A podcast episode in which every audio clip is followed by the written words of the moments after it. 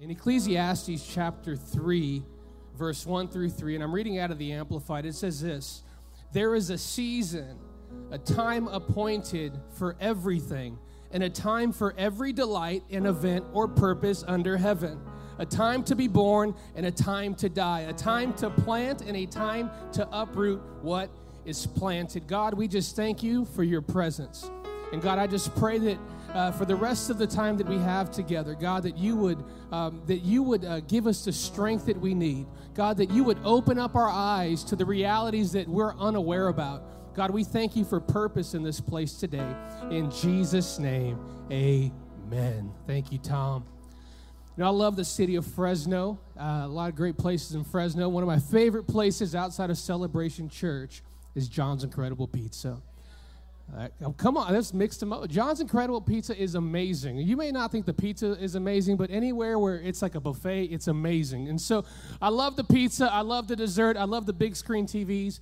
But what I love most about John's Incredible Pizza is the arcade the arcade. I don't care if you're 40 years old, you turn into a kid when you walk into the arcade. And when you go to John's Incredible, there's this big wall before you kind of step into the arcade that has all of these prizes. And they, are so like enticing, they make them look so awesome.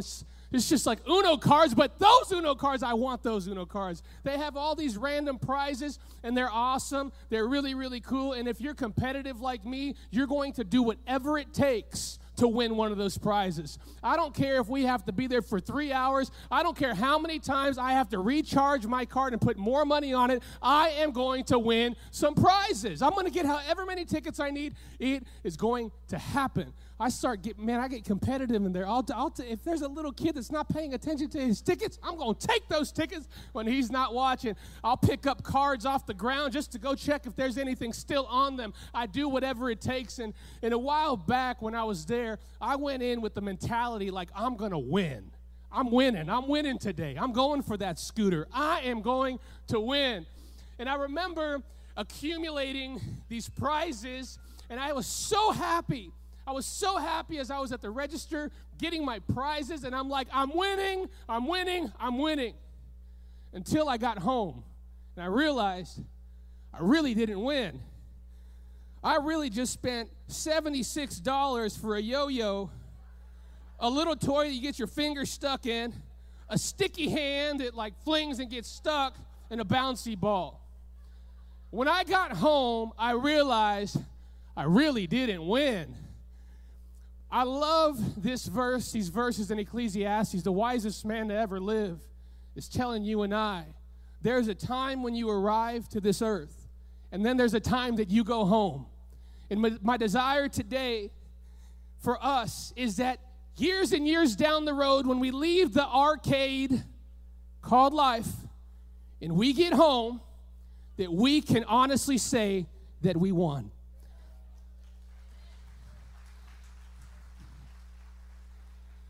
So, how do we know if we're winning? How do we know if we're winning? Because in life, there's a lot of things that matter. But today, we have to ask ourselves what matters most? What matters most? And in Philippians chapter 1, verse 20 through 24, we get these words from a man named Paul. And Paul was a really sharp guy. Paul had a lot of experience. Paul knew a thing or two about what life really means. And I want to read what Paul is saying because I believe it can help us today in my 10 minute message because I am short, apparently. Uh, and so I'm going to dive right into this. It says this For I fully expect and hope that I will never be ashamed, but that I will continue to be bold for Christ as I have been in the past. And I trust that my life will bring honor to Christ whether I live or die. For to me, living means living for Christ, and dying is even better. But if I live, I can do more fruitful work for Christ, so I really don't know which is better. But I'm torn between two desires. I long to go and be with Christ, which is far better for me, but for your sakes, it's better that I continue to live. So Paul is trying to tell us what matters most. Paul understands that when he leaves this earth, he goes to heaven, and for him, that is awesome. But he says, for you guys, it's probably better that I stay. In other words, what Paul was saying is that what matters most are people. What matters most are people. What matters most about your life is using it to make a difference in the life of somebody else. What, what makes life life, what makes it count, what, what, what, what can empower you that when you go home years down the road, that you can look back and say, I won because I impacted the lives of people. Making a difference matters. Taking your eyes off of you and putting it on other people is what will take your life to another level. You may be searching for the meaning of life. The meaning of life is to know God, but it doesn't just stop there, it's to make Him known. So, if making a difference is such, such a big deal, if it's something that we should be pursuing, if it's truly the meaning of life, why don't people choose to make a difference? You know, I just want to highlight three things that I believe keep us on the sidelines rather than in the game. And uh, I'm hoping that in the next few minutes we can really dismantle this mindset, that we can dismantle this lie from the enemy. I believe one of the reasons why we choose not to make a difference is because we believe this I don't have anything to offer. I don't have anything to offer. What in the world could I do with, with what I have? I have nothing to offer. You know, growing up, and I'm sure I've shared this before, I love to eat. And my mama, she loved to cook. And she still does. Thank God I moved out, or I'd struggle making it through those two double doors. Um, but as a kid, you're kind of picky sometimes, and if you're a mom, you've, you've heard this before. Your kid opens up the refrigerator door and he's looking at a fridge of things and he's like, Mom, I have nothing to eat. And I can tell you how many times I opened up this refrigerator door, looking inside, yelling, Mom, there's nothing to eat. It wouldn't take long for my mom to go into that kitchen after she spanked me um, for, for complaining. And, um, and all of a sudden, I'd start to I start to smell something in the kitchen. I'm thinking that they order in something. What is this? This is, and I'd walk to the kitchen, there'd be a plate of food. It'd be so awesome. I'm thinking, Mom, they'd serve this at a restaurant. This is this is amazing. And I would realize that what I called nothing my mom called something. I realized that my mom had the ability to take what I didn't think was really a big deal, and when it got into the right hands, she could take that thing and do something that no eye has ever seen, that no ear has ever heard. In Second Corinthians chapter 9 verse 10, I want to read this because it just shows us really the nature of our God. It says, For God is the one who provides seed for the farmer and then bread to eat. In the same way, He will provide and increase your resources and then produce a great harvest of generosity. God is in the business of taking really insignificant things. When you put it in His hand, He blows it up, and the world is shocked that it ever happened. This is why you can't underestimate what you have. I know you don't think you have something to offer, but even if it's minimal in the right hands, it can make impact like you've never dreamed of before. God can take what you have. Don't underestimate your smile. Don't underestimate your handshake. We talk to these greeters that are at these doors. Don't underestimate when you open that door for that single mother that's going to walk right through it. God will use you. Don't underestimate when you're cleaning up that coffee. I, the, the dream team understands this. But if you're not making a difference today, I just want you to know that you don't have to believe the lie that you don't have something to offer. You have something significant. If there is air in your lungs today, God can absolutely use you. One of the other reasons why I think we stay on the sideline is because we believe this lie I'm not good. I'm not good enough. I'm not good enough. I've seen people park in the back just trying to stay away until they feel good enough. I'm not good enough. I'm not good enough. And if you believe this lie, you'll remain on the sideline for the rest of your life. I'm not good enough. You have to understand here that God is not afraid to use you. God will use you. God will absolutely use you. I know you have a past. I, I, I, know you've been through some things in your life, but I'm telling you today, God desires to use you. He wants to use you to make a difference. He knows what your past looks like, but today, for someone that's at home, He wants to use you. He wants to use you. Say this God wants to use me. God wants to use you to impact other people's lives. He doesn't care what you look like. He doesn't care where you live. He doesn't care what you've been through. He wants to use you today. And I would hate for somebody to remain on the sidelines because they don't believe that God wants to use them. You know, my kids, they take after their daddy. They like to eat too. And sometimes they swallow their food before they chew it. And like any parent that loves their kids, when their kid starts to kind of choke a little, you kind of start to panic.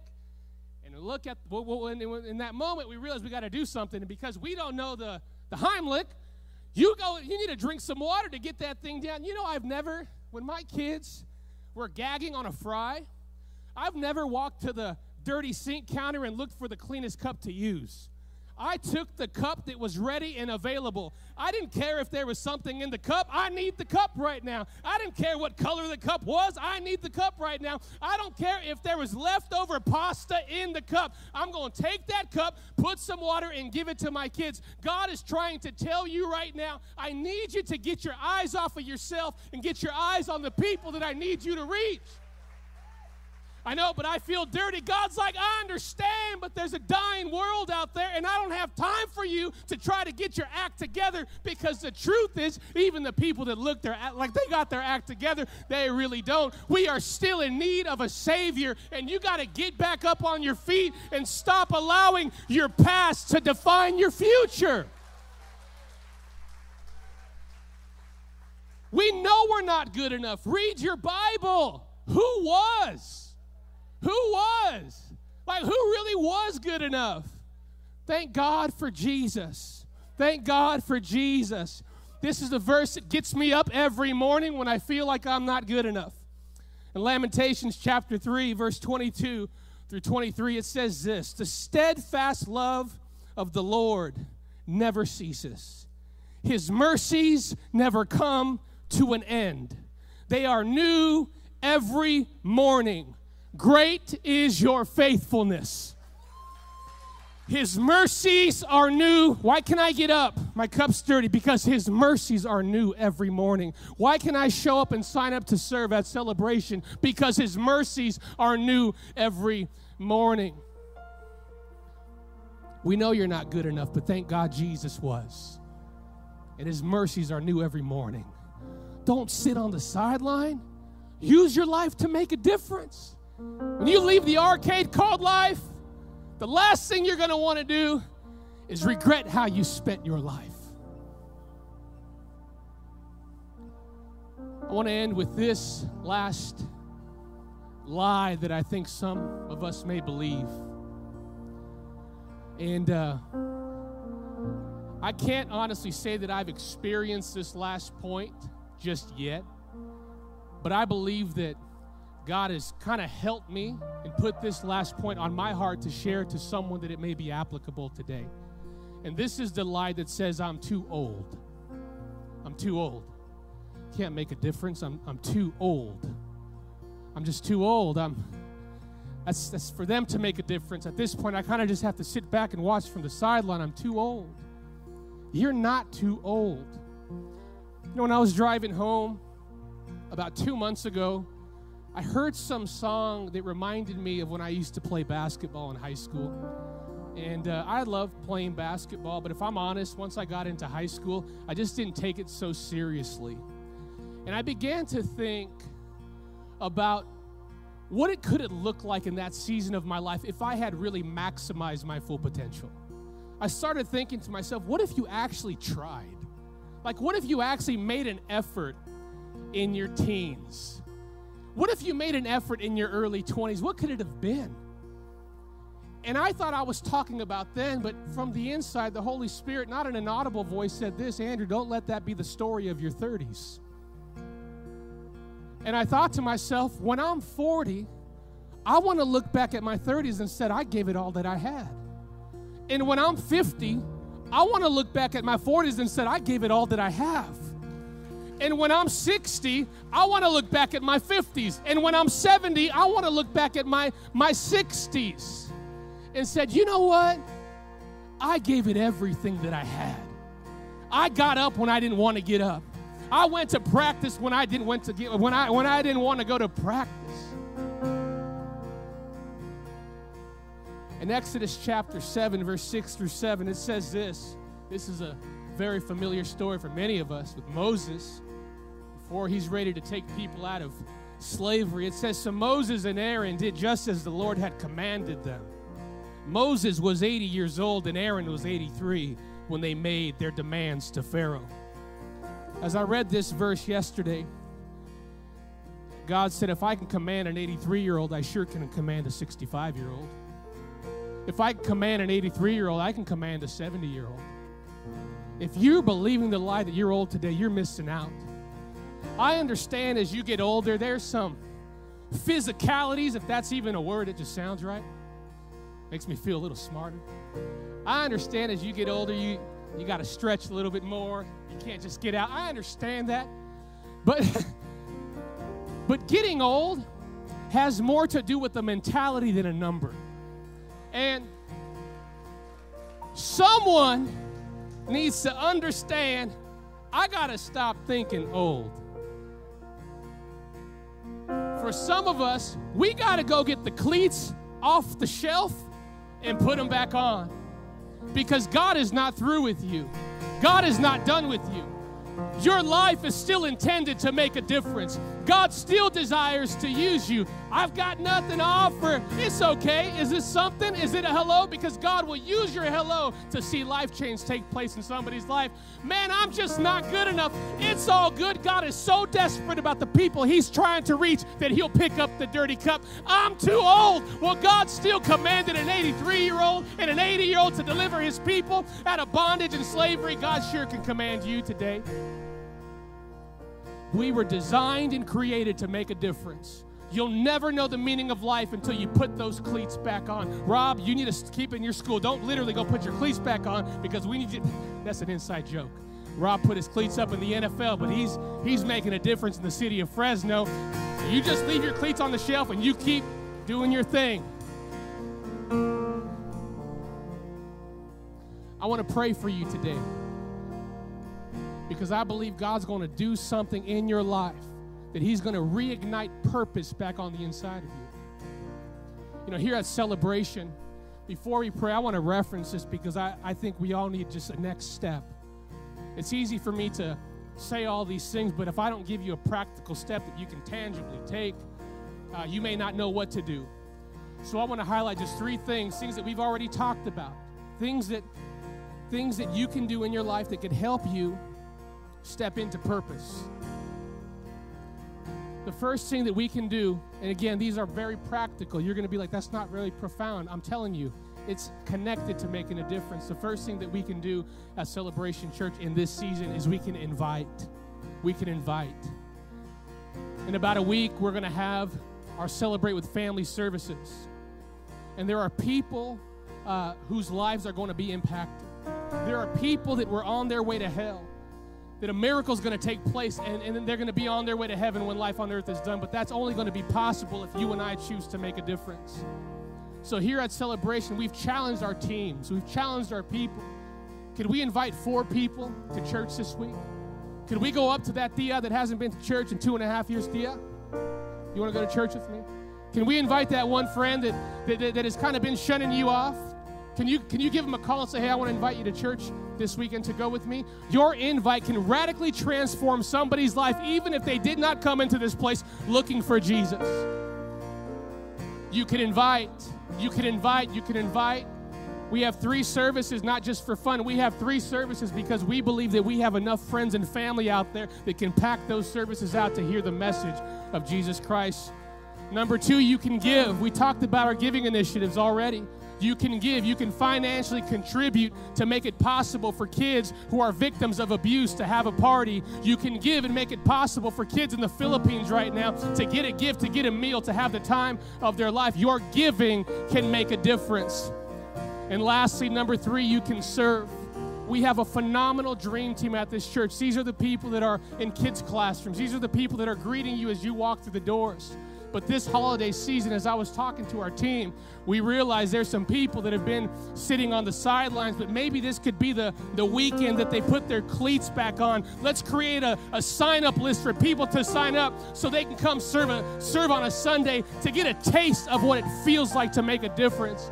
You know, after this service, we have a sign up sheet at our, at our table out in our lobby where you can sign up to say, hey, sign me up, man. I may not have a whole lot to offer, but I could open a door for somebody. I want, I, when I get home, I want to say I did something that counted. You can serve. And I want to encourage you if you've never served before, this could be the weekend that God just unlocks things in your life. This could be the weekend that you step in your purpose. This could be the when you're in purpose, God will start to speak to you. God will start opening things up to you, but He needs you to get He needs you to get in purpose first. It could unlock things that you didn't even know. It could unlock passions on the inside of you that you don't even know existed just by standing there greeting somebody as they're walking through the door or cleaning a table for someone that just spilled their coffee. And as you leave this place, I want to encourage you don't just grab an invite card, but go sign up to serve next weekend and see what it's all about. Thanks for listening. If this impacted you and you'd like to partner with us, go to celebrationchurch.cc/give to help us reach people with the message of Jesus.